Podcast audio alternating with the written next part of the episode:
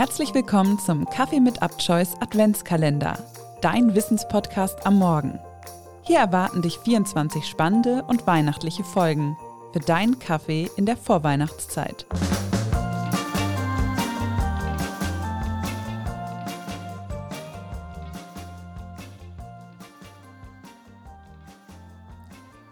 Herzlich willkommen zurück zum Kaffee mit Abchoice Adventskalender. Heute hört ihr den ersten Teil der zweiten Weihnachtsgeschichte in dieser Vorweihnachtszeit. Es geht um Nächstenliebe, Weihnachtswünsche und Dankbarkeit. Es ist ein bitterkalter Dienstagabend in dieser Adventszeit, als Marie über den Weihnachtsmarkt schlendert und all die schönen Lichter und leckeren Gerüche aufsaugt. Sie liebt die Weihnachtszeit. Alles ist wohlig warm, umhüllt von der Vorfreude auf die Feiertage. Marie ist Studentin und wird erst einige Tage vor Weihnachten zu ihrer Familie reisen, um dort die Feiertage zu verbringen. Umso schöner findet sie es, dass es in ihrer Studentenstadt einen solch schönen Weihnachtsmarkt gibt, wodurch sie die Vorweihnachtszeit bereits hier genießen kann.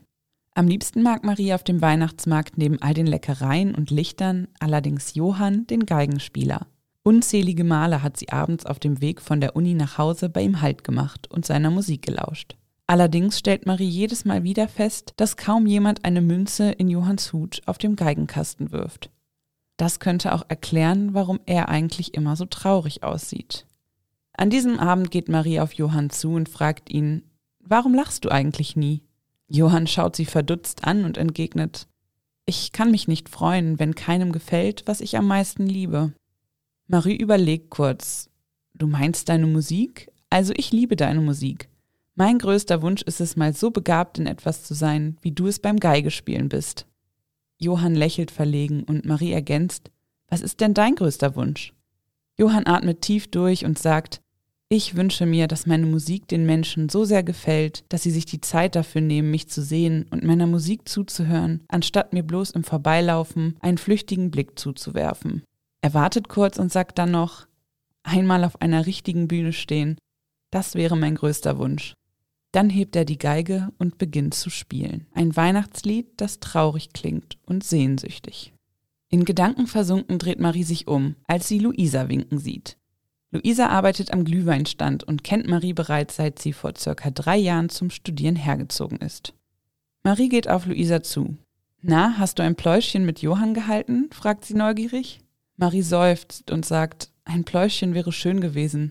Johann ist traurig und ich wünschte mir, ich könnte ihm irgendwie helfen.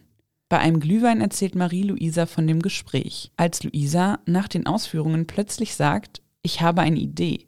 Verdutzt schaut Marie sie an. Ach ja?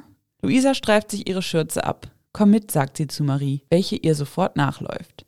Die beiden verlassen das Getümmel des Weihnachtsmarktes und gehen in eine dunkle Gasse. Luisa lächelt und sagt zu Marie, warte ab, welche sich fragt, was in Gottes Namen sie hier in dieser hässlichen, dunklen Gasse vorfinden soll, was Johann helfen könnte. Plötzlich hält Luise an und zeigt in einen noch dunkleren Hinterhof. Hier, sagt sie zu Marie.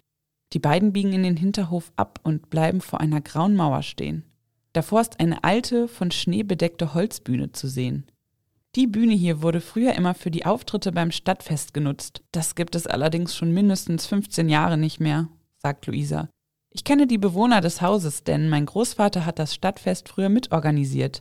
Ich bin mir sicher, dass sie uns helfen. Eine Stunde später findet Marie sich mit einem Schneebesen und sieben anderen Bewohnern des Gebäudes im Hinterhof wieder. Jeder in der Stadt kennt Johann und alle sind bereit, ihm zu helfen, um ihm seinen Wunsch zu erfüllen. Ein Bewohner trägt Strahler aus seinem Keller in den Hinterhof, um Licht zu machen. Und andere bieten ihre Garten- und Balkonstühle als Sitzgelegenheiten an. Marie ist gerührt von dem Einsatz und hofft, dass Johann sich nicht überrumpelt fühlt. Die Kinder aus der Nachbarschaft werden rekrutiert, um durch die Gassen und über den Weihnachtsmarkt zu laufen und möglichst vielen Menschen zu verkünden, dass am morgigen Abend ein Weihnachtskonzert in dem alten Hinterhof stattfinden wird. Die Idee scheint Anklang zu finden, denn viele sagen direkt zu. Der Besitzer des Brezelstandes vom Weihnachtsmarkt erklärt sich sogar bereit, für die Versorgung bei dem Konzert zu sorgen und verschiedene Brezeln und Gebäckstücke in Körben an die Gäste zu verteilen. Auch die Dame vom Bratwurststand bietet ihre Unterstützung an. Ich kümmere mich um Glühwein und Kinderpunsch, sagt Luisa. Marie spürt, wie ein wohliges Kribbeln in ihr aufsteigt. Niemals hätte sie mit so viel Bereitschaft der Leute gerechnet, jemandem seinen Weihnachtswunsch zu erfüllen. Wenn ihr wissen wollt, wie es mit Marie und Johann weitergeht, dann schaltet morgen wieder ein. Bis dahin folgt uns gerne auf Instagram unter abchoice-de. Den Link findet ihr auch in den Show Notes.